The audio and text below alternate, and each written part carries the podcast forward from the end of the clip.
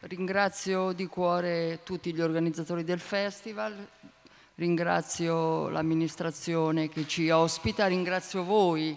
che siete qui oggi nonostante la peste, come diceva la mia amica che, che ci ha colpito. E quindi entriamo subito in medias res e eh, oggi come ben sapete vi parlerò dei saggi di Michel de Montaigne in relazione però al concetto di libertà, concetto forte, un concetto che lega tutti i saggi di Montaigne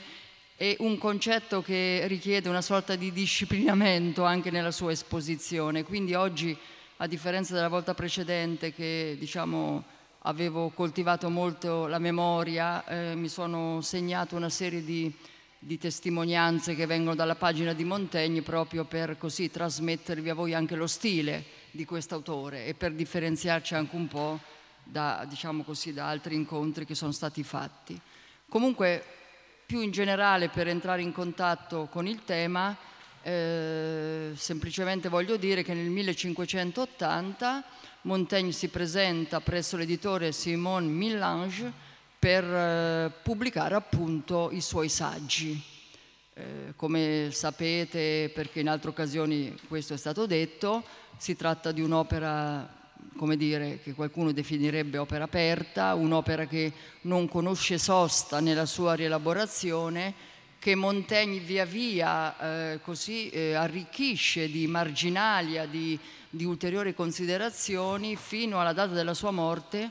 che è quella del 1592. È un lavoro instancabile che Montaigne, diciamo così, eh, elabora sul suo stesso pensiero, un lavoro instancabile anche perché è sempre motivato da sollecitazione di di, di, suoi colleghi, di, di, suoi interlocutori, ma anche dal suo stesso pensiero, che è un pensiero eh, a spirale per dire, non è un pensiero circolare, ma a spirale perché pur ritornando sugli stessi luoghi, in realtà spesso trova dei non luoghi e trova delle occasioni per poter approfondire ancora e andare avanti. E, diciamo che si trattava subito di un testo particolare, di un testo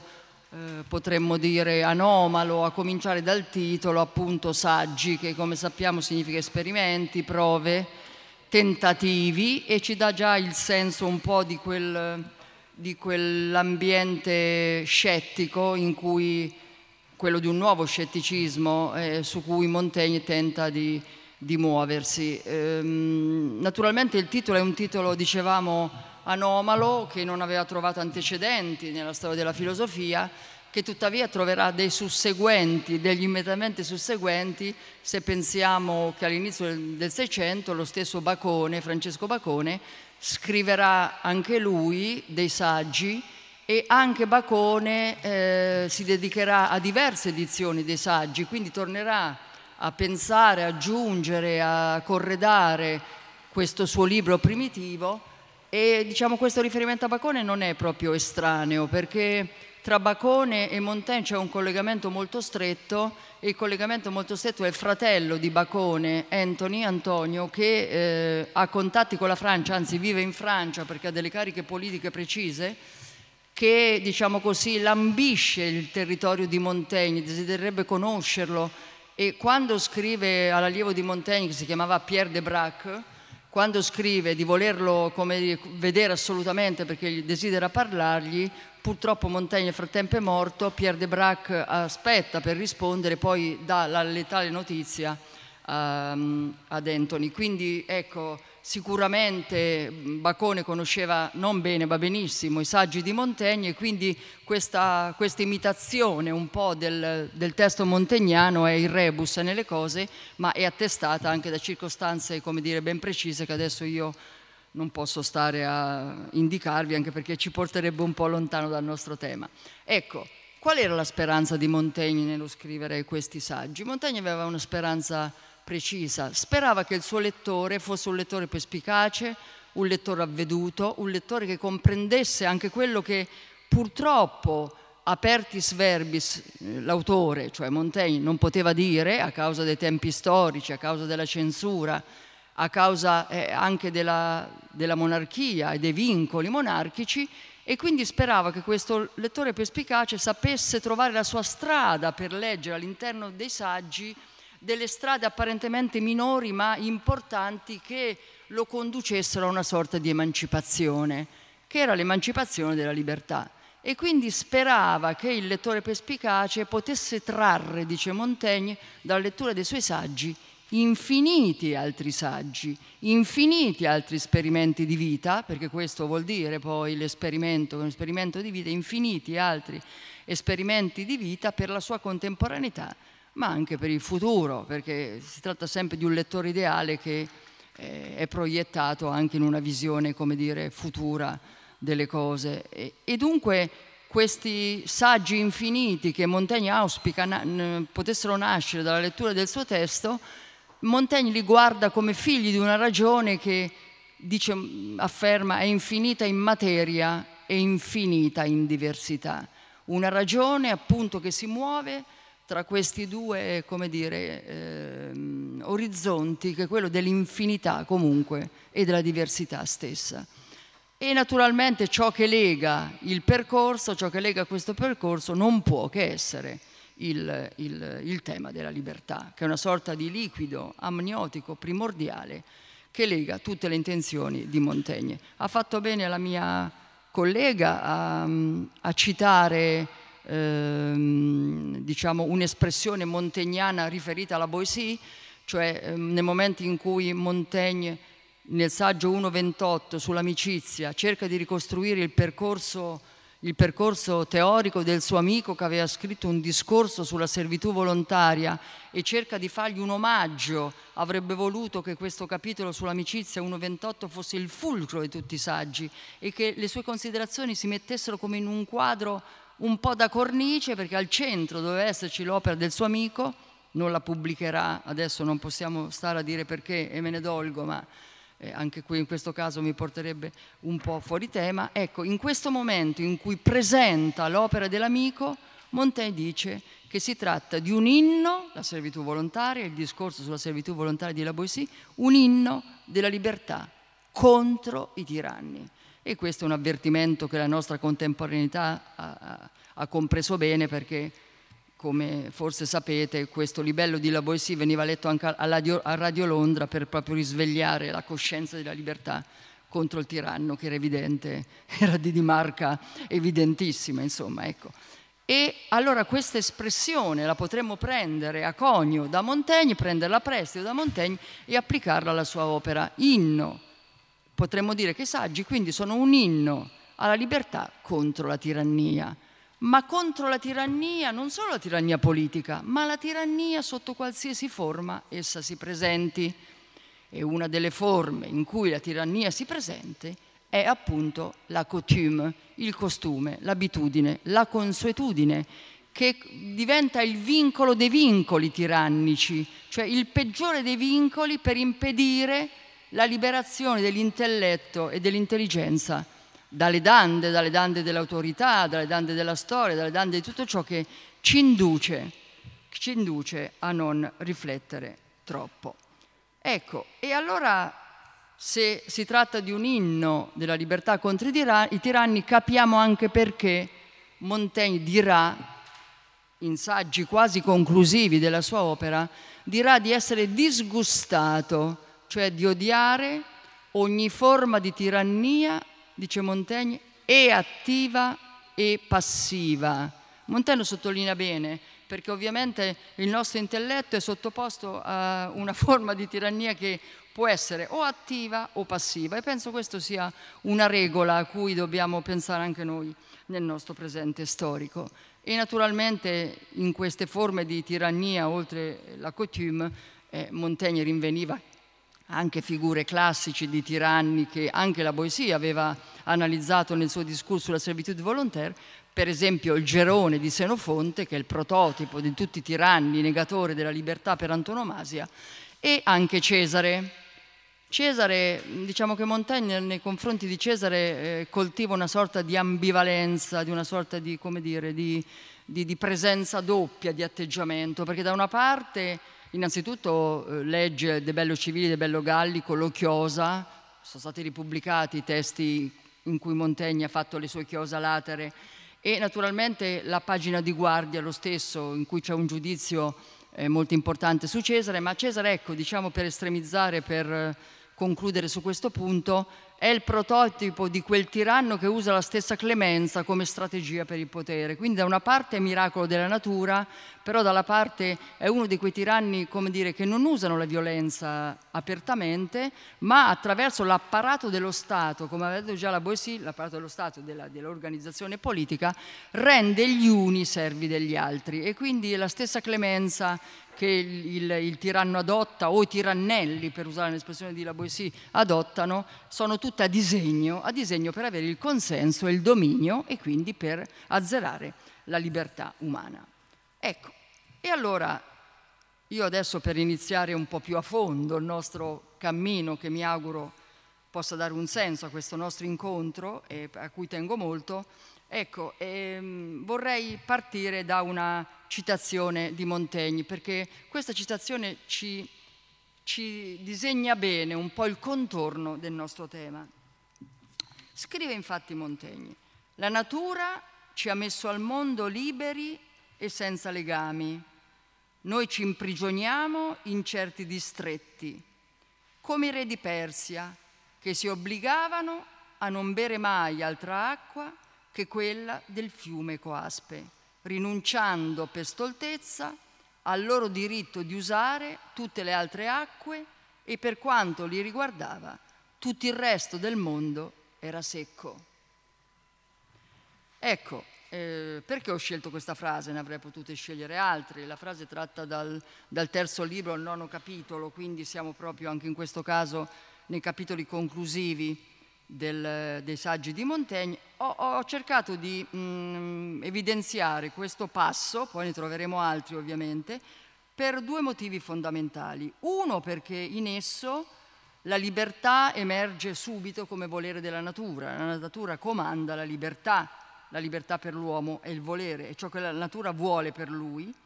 Al tempo stesso però la frase implica la sua negazione da parte dell'uomo stesso che negandosi alla libertà eh, si nega ad orizzonti più vasti e complessi e al tempo stesso rende la propria vista corta, la, propria, la vista del proprio giudizio molto cor- corta e a volte sino alla cecità, tant'è vero per quanto li riguardava tutto il resto del mondo era secco, in realtà non era affatto così, è questo sguardo completamente accecato dalla consuetudine che appunto rende la vista corta e il soggetto di questa seconda parte, se nella prima parte della nostra frase era la natura che comanda la libertà, nella seconda parte eh, colui, diciamo, l'elemento che nega la libertà, eh, negando orizzonti più vasti e rendendo cieco la vista umana, la vista del giudizio, è ovviamente l'abitudine. E questo ehm, ci dà l'idea già come questo concetto di libertà rimanga, se siamo già nel terzo libro, un filo rosso che unisce un po' diversi temi della riflessione di Montaigne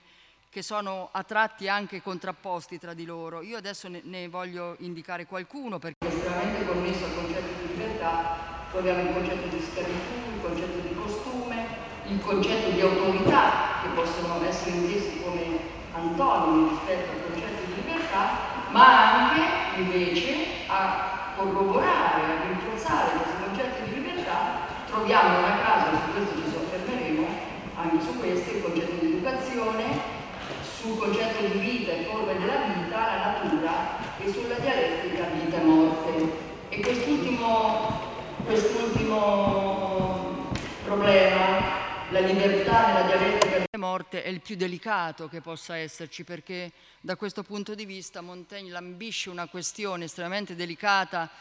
e delicatissima agli occhi della censura che sottolinea bene con una matita blu questo, questo tratto dei saggi, che è cioè il tema del suicidio. Quindi un tema delicatissimo che Montaigne affronta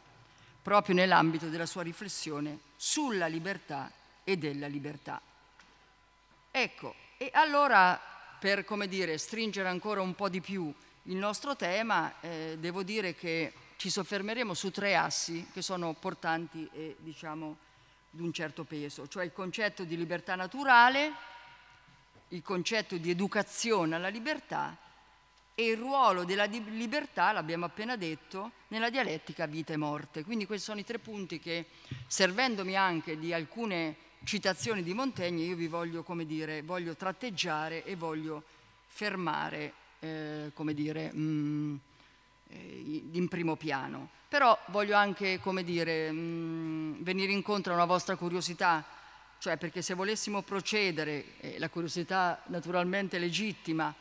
a un bilancio della presenza del lemma libertà negli essai di Montaigne, stranamente troveremmo che non è un lemma citatissimo, perché è proprio, come dire, consustanziale ai saggi stessi rispetto ad altri temi, ad altri temi sono, eh, i cui lemmi sono supercitati. E per vostra curiosità, anche così, eh, diciamo così, per vostra... Mh, mm, così, insomma, intento, intenzione magari non recta ma obliqua, Ecco, posso dire che il termine è usato da Montaigne in tutti i saggi 162 volte, quindi non, non è una, dire, una, una, ricorrenza molto, eh, molto frequente. L'aggettivo libre al singolare 50, libre al plurale 17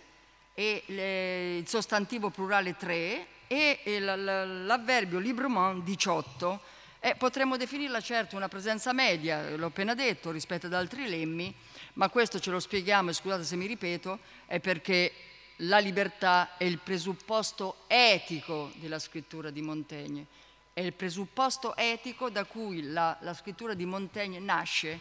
e da cui nasce la propria riflessione filosofica.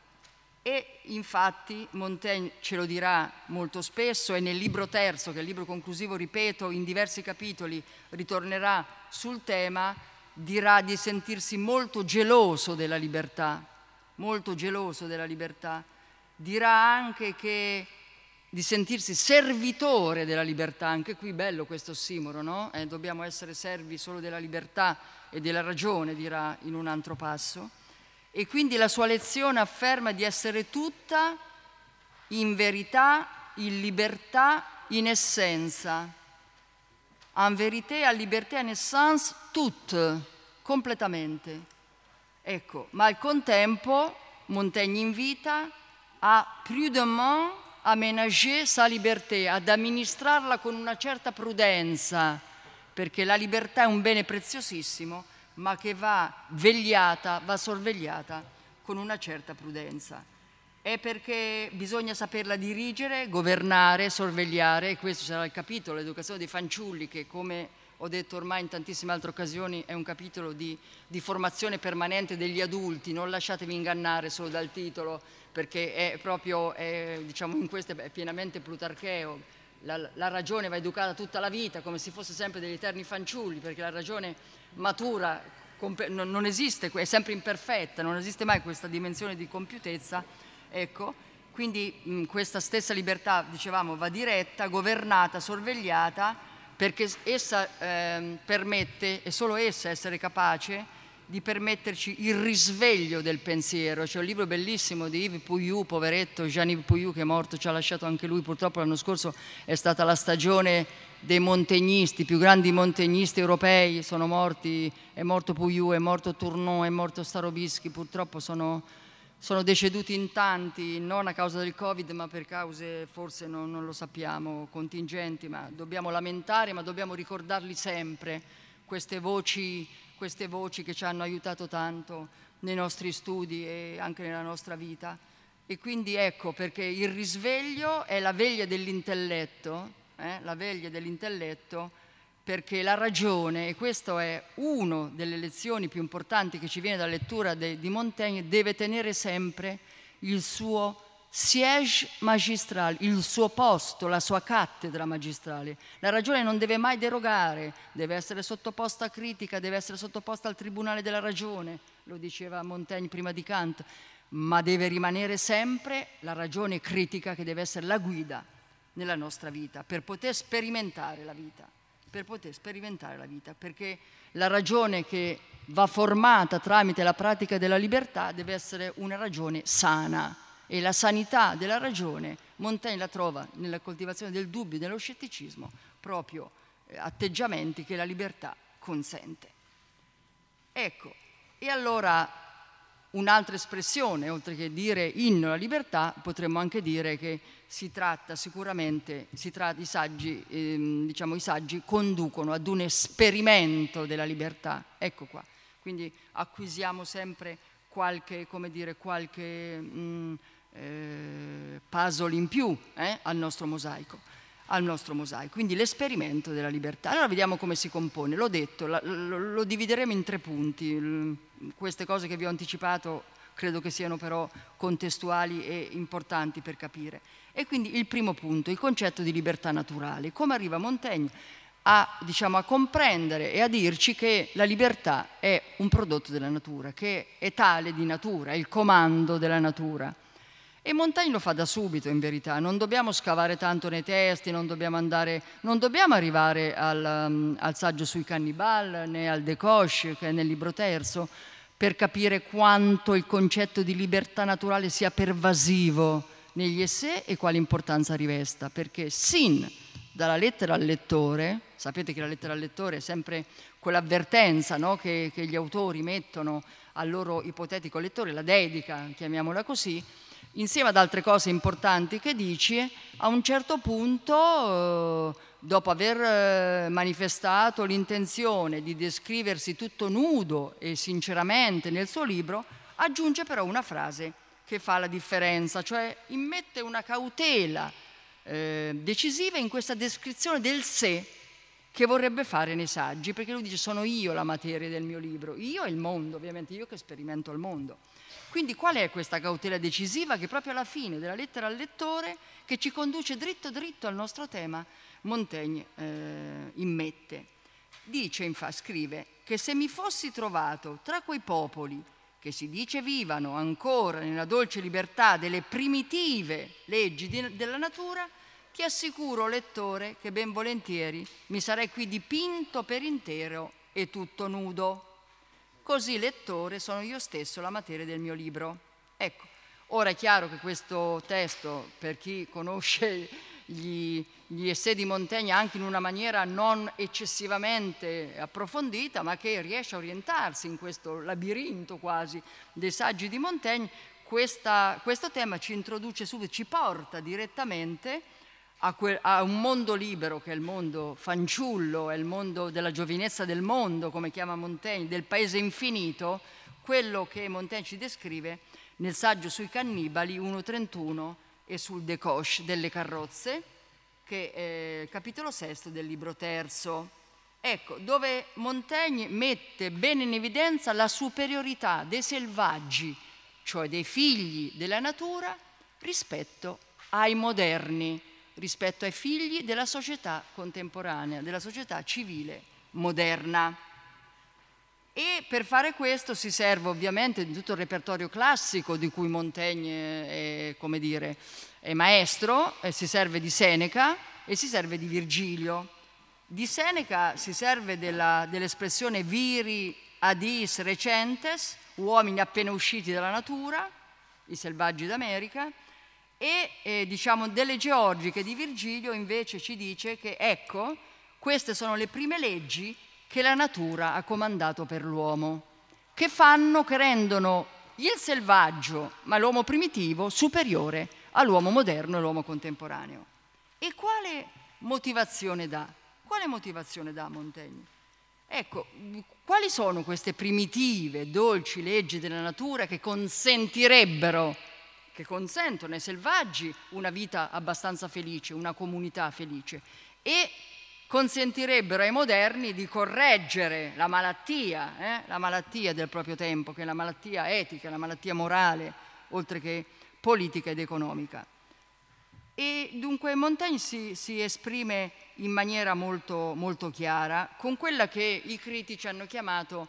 la retorica della negazione, cioè non dice espressamente quello che c'è in queste leggi naturali, dice quello che non c'è in queste leggi naturali. Quindi per questo si chiama negazione della negazione. E vediamo come, come dipana la matassa Montaigne. Mi dispiace, scrive, che Licurgo e Platone non ne abbiano avuto conoscenza, qui sta parlando de, dell'America ovviamente, de, del nuovo mondo,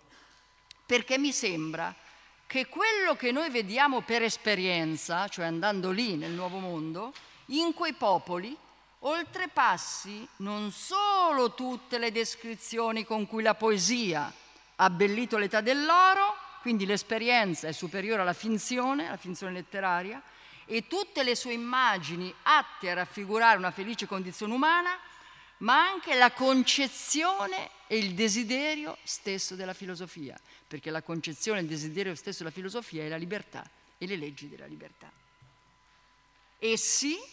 aggiunge, non poterono immaginare, cioè Platone e Licurgo, una, qui la traduzione è ingenuità, secondo me non regge ed è quasi sbagliata perché Montaigne dice naivete, naivete non è l'ingenuità come non lo intendiamo, è tutto ciò, che, è ciò che è di naturale e la natura comanda. E questo la Boissy nel suo pamphlet sulla libertà volontaria l'aveva ben chiarito, quindi qui prendiamola con le pinze, non è ingenuità, è, è diciamo, ciò che è di naturale, questa naturalità tanto pura e semplice, quale noi vediamo per esperienza. Ne poterono credere, sempre Licurgo e Platone, che la nostra società potesse mantenersi con così pochi artifici e legami umani, esattamente come lo si può vedere nel Nuovo Mondo. È un popolo, e qui comincia la retorica della negazione, è un popolo, direi a Platone, nel quale non esiste nessuna sorta di traffici, ecco, comincia la negazione, mentre nella società civile moderna c'è il traffico, quindi dovete, come dire, fare questo ragionamento per ogni, per ogni proposizione che adesso vi dirò, non esiste nessuna sorta di traffici, nessuna conoscenza delle lettere, nessuna scienza dei numeri, nessun nome di magistrato, né di gerarchia politica, né di gerarchia politica, nessuna usanza di servitù, di ricchezza o di povertà, nessun contratto, nessuna successione, nessuna spartizione, nessuna occupazione, se non dilettevole, nessun rispetto della parentela oltre a quello ordinario, nessun vestito per la società civile la nudità è indecente. Nessun vestito, nessuna agricoltura, nessun metallo, nessun uso di vino o di grano. Le parole stesse che significano menzogna, tradimento, dissimulazione, avarizia, invidia, diffamazioni, perdono, non si sono mai udite perché non c'è niente da perdonare. Quanto lontana da questa perfezione egli, Platone, troverebbe la Repubblica che ha immaginato. Naturalmente qui Montaigne si sta, si sta riflettendo, si sta riferendo scusate, alla, alla Repubblica platonica che è appunto questo stato ideale di cui Platone si era occupato. Ecco, e allora certamente eh, nonostante Montaigne lamenti in altre pagine che ormai l'uomo occidentale ha portato il virus del male anche presso i popoli del Nuovo Mondo e anche loro hanno cominciato lievemente a se denaturare, a denaturarsi, ecco, nonostante questo la, dire, questa pittura del nuovo mondo, questa descrizione del nuovo mondo rimane una specie di norma per la correzione della stortura della società civile moderna. E, e naturalmente eh, in questo, in questo Montaigne è ancora una volta debitore alla Boissy, il quale si era tanto soffermato sul concetto di natura semplice e non alterata. Eh? La natura semplice e non alterata è la natura che non è degenerata. E nel capitolo eh, sull'amicizia, che è il capitolo che Montaigne dedica appunto al suo amico eh, la Boissy, eh, cercando di riattivare alcuni concetti fondamentali propri del libello laboesiano, eh, Montaigne cercherà certamente di proteggere questa, questa, operetta che, come ben sapete, è finita nelle mani degli ugonotti e quindi poi finita all'indice, quindi ha avuto tutta una storia molto molto complicata e cerca di, come dire, salvare della lezione del suo amico l'indicazione del perché l'uomo che è nato libero, come diceva giustamente la nostra amica prima, ora è dappertutto in catene, perché questa la, la, la, la, il, dire, la posta in palio del libello di La Boissy. La Boissy si chiede a meraviglia di ciò, quindi avendo meraviglia di ciò, che vede tanta gente, milioni di persone servire, diventa ipso facto un filosofo, perché sulla scena primitiva sappiamo che sulla scena filosofica c'è sempre la meraviglia, Aristotele insegna, nel momento in cui non mi so spiegare alcuni fatti e provo meraviglia, allora io cerco, cioè eh, mi, mi, incammino sulla strada della filosofia. Qui si tratta di una filosofia magari in questo contesto specifico politica, ma ecco perché tutti servono. E la Boissy ci aveva dato una, una spiegazione, aveva dato una spiegazione nella coutume, nel costume, ecco, Mentre l'amicizia, il legame perfetto, il vincolo perfetto si basa sulla liberté volontaire, sulla libertà volontaria, il vincolo compromesso della servitù si basa appunto invece sulla servitù volontaria, indotta però dal costume. E perché io ho cercato di, dire, di mettere in evidenza questo passaggio? Perché ehm,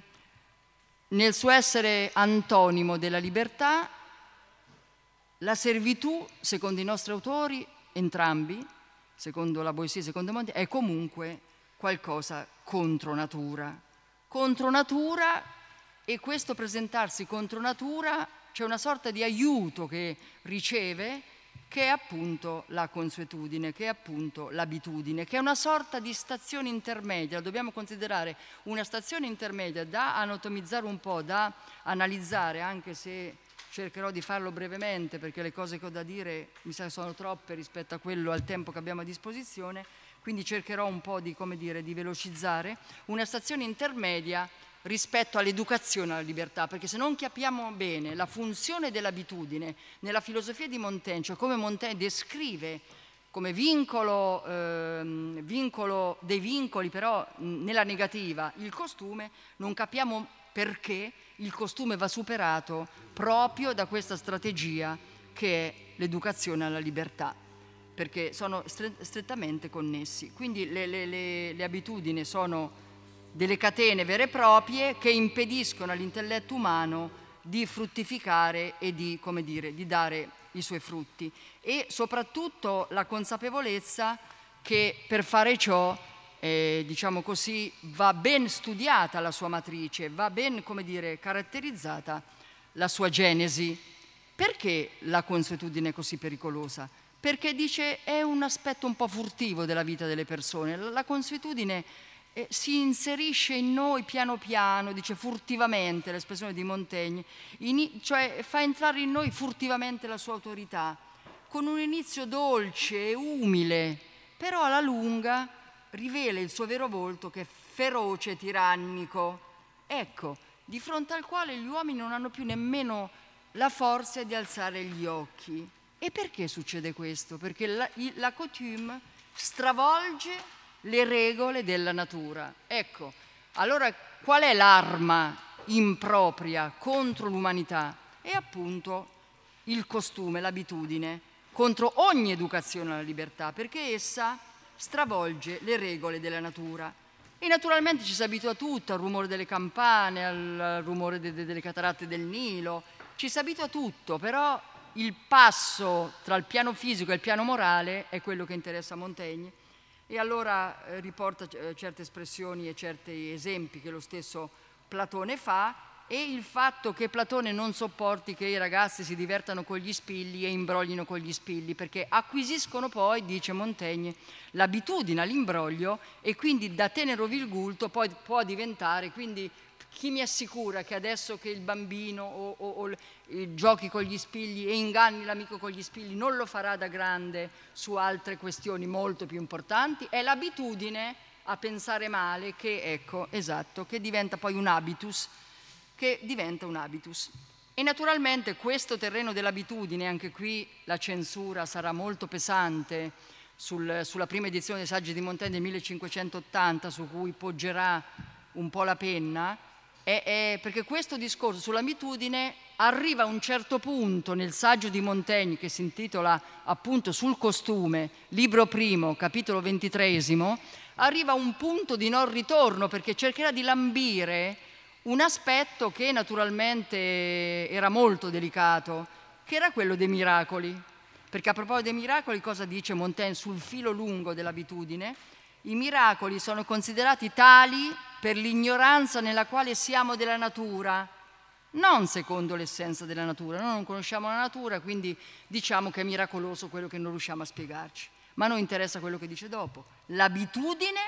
addormenta la vista del nostro giudizio. Quindi non sappiamo esercitare lo spirito critico, scambiamo per miracoloso quello che non è.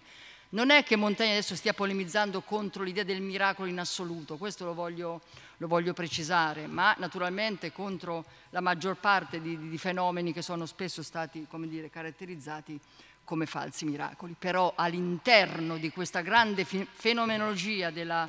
de, della, della coutume, oltre al miracolo, Montaigne ingloba un altro aspetto molto importante che è la legge della coscienza. Ecco, cosa dice a proposito delle leggi della coscienza? Le leggi di, di, della coscienza che noi diciamo nascere dalla natura nascono dalla consuetudine.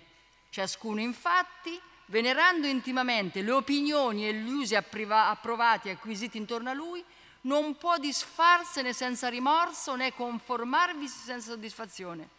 È in passato, quando gli abitanti di Creta volevano maledire qualcuno, pregavano gli dei di assoggettarlo a qualche cattiva abitudine, perché c'è un'ironia Montaigne che ci aiuta sempre nella lettura. Ecco qua. E allora la conclusione qual è? E questa è una citazione di Montaigne, ma il principale effetto della sua potenza è che se essa ci afferra e ci domina, in modo che a malapena possiamo riaverci dalla sua stretta e rientrare in noi stessi per discorrere e ragionare dei suoi comandi.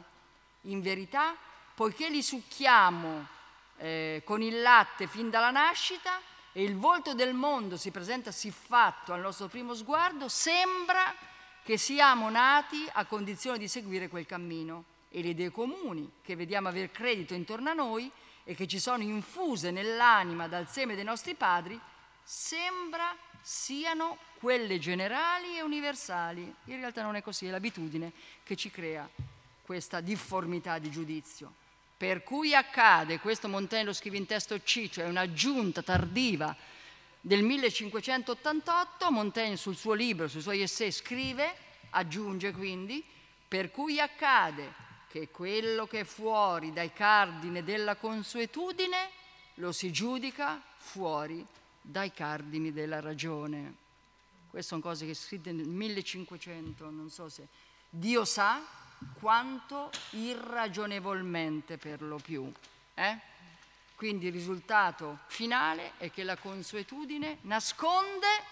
il vero volto delle cose e quindi l'educazione alla libertà. Come? Quarto d'ora?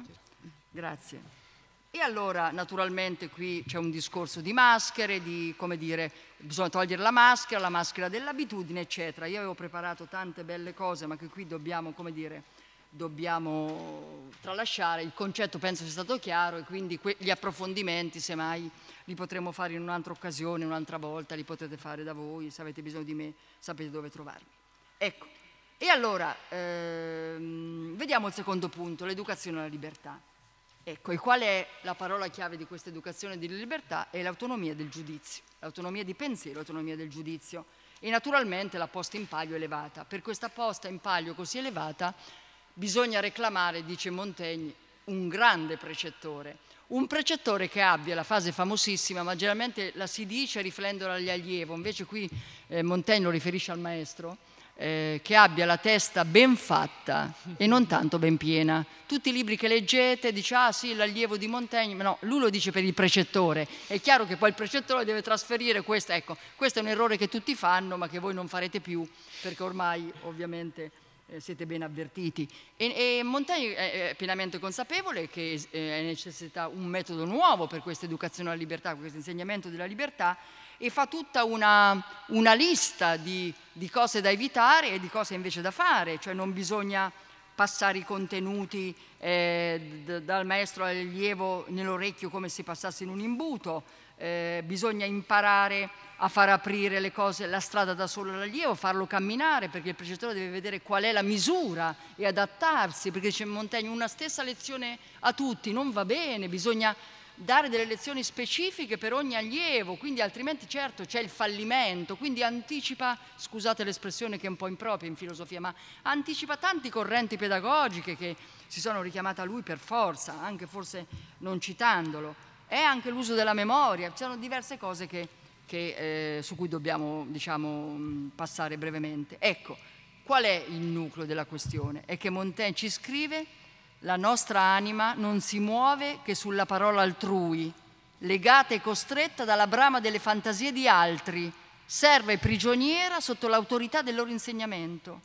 Ci hanno sottoposto per tanto tempo alle dande che non sappiamo più camminare da soli. Ecco qua, è qui tutto Seneca, le lettere a Lucilio. Avevo preparato tutta una cosa sulle lettere a Lucilio, però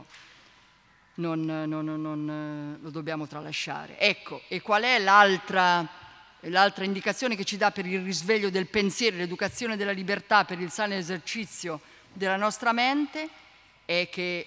il precettore, se è tale, se è un vero magister, deve far passare l'allievo, e questo anche naturalmente a un adulto, tutto allo staccio, sapete che è lo staccio, quello per la farina,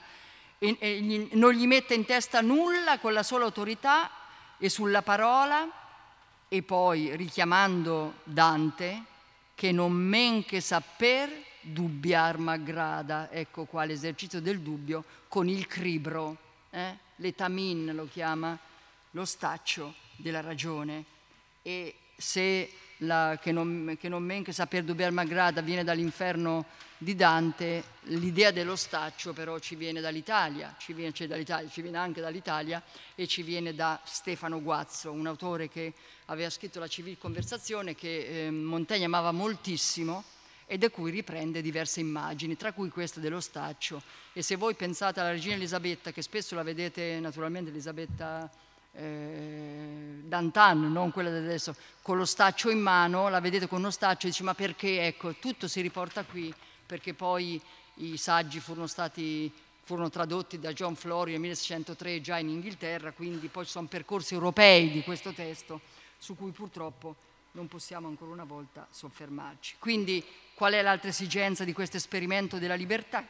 Della libertà è l'idea del libro, che non solo il libro di carta, il libro degli antichi, ma c'è il libro della natura e il libro della società. Ecco qua la scuola a cui ci invita Montaigne per esercitarsi nella, e, diciamo, nella libertà e in vista della libertà. L'esercizio di questi libri, che, che è il libro della vita, l'esperimento della vita il libro della vita, libro della natura, ma anche il libro delle relazioni sociali, perché il, l'adulto, come faceva Socrate, ma anche il fanciullo, deve imparare a parlare con tutti, un bifolco, un contadino, ecco, deve imparare a cumfer, a conversare, a confere, cioè a mettere le intelligenze l'una a confronto con l'altro, a volte anche a limarle, dice Montaigne. Cum ferre, perché in questo etimo c'è il portare comunque nella conversazione qualcosa. Quindi i viaggi hanno molto importante, bisogna portare il bambino e l'adulto a viaggiare, la filosofia deve viaggiare, tutte le cose che sappiamo che Rousseau riprende pari pari, senza citare il povero Montaigne, ma noi l'abbiamo scovato, quindi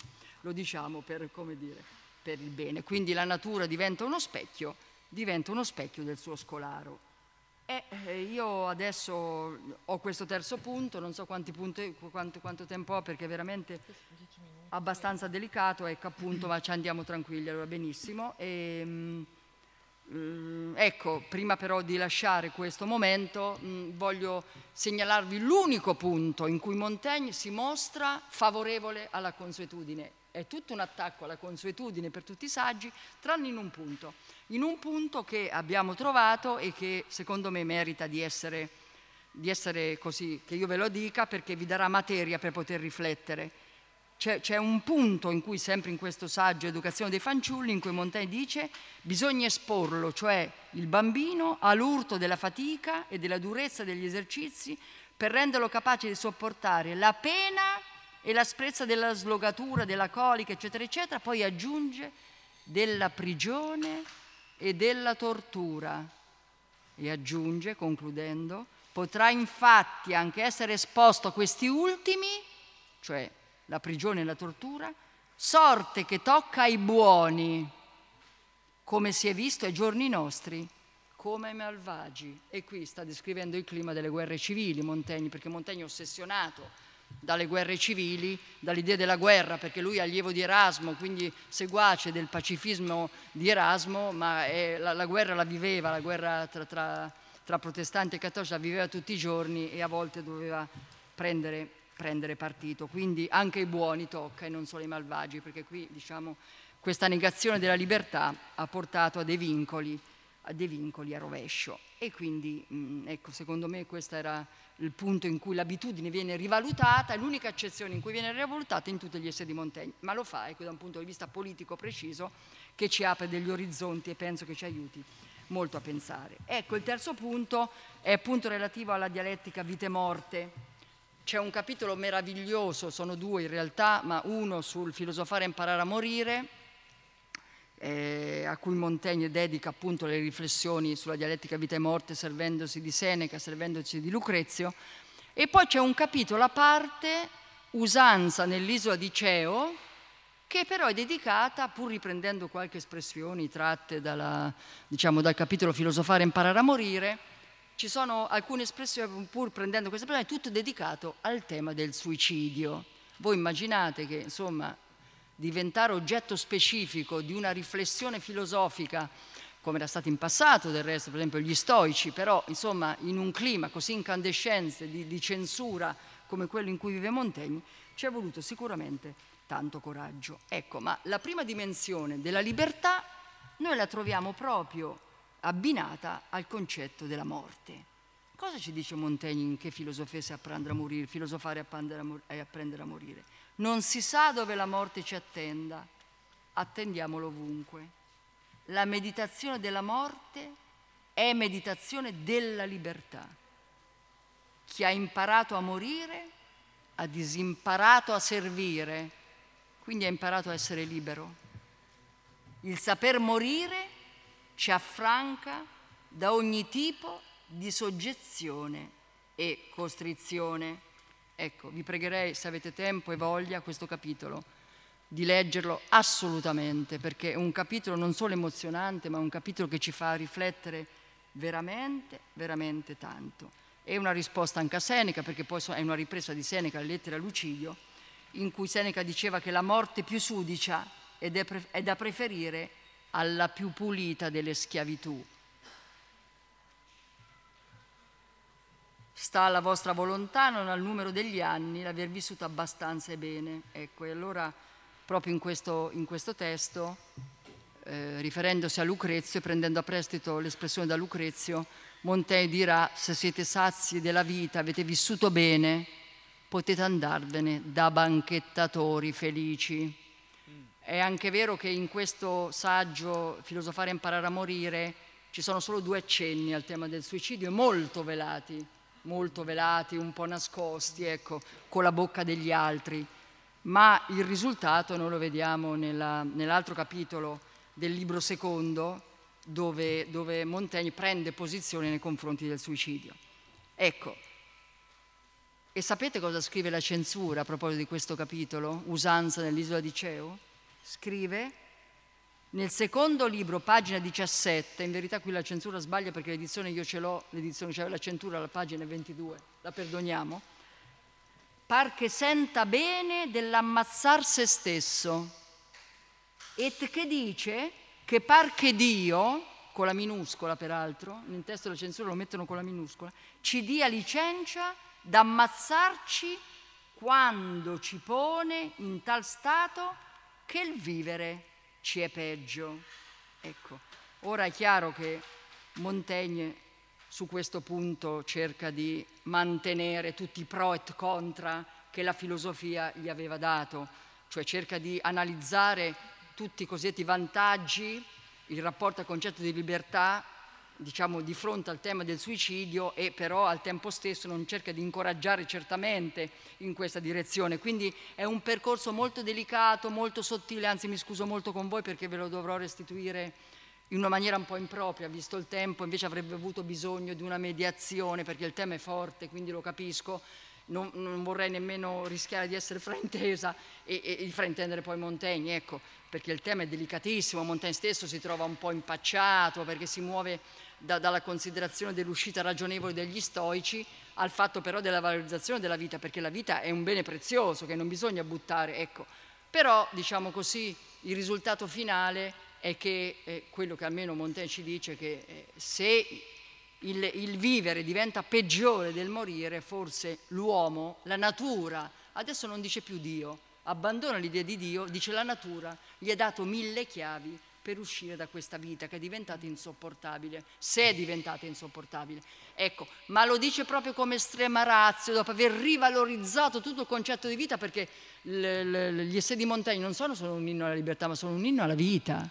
sono un inno alla vita, alla vita vissuta, anche alla carne, se volete, per certi versi, non solo allo spirito, perché c'è quel bellissimo capitolo, i versi di Virgilio dedicato all'amore, che trabocca di sensualità.